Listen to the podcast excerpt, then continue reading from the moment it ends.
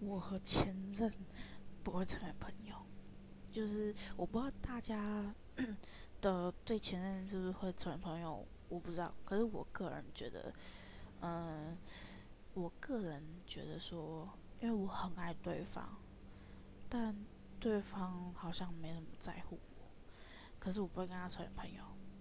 就是怎么讲？因为我爱过你，我很爱你，但是你根本不在乎我，然后我也不会跟你成为朋友，因为我非常爱你啊。呃，怎么讲？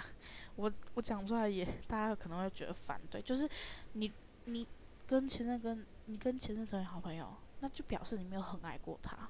可是有人会反对说，我很爱过他，我可以跟他当朋友，但我个人是觉得说我非常爱我之前就是很爱你。所以我根本就不能把你当朋友，因为我觉得我跟你当朋友，我我以前的回忆，所以我会断绝联络。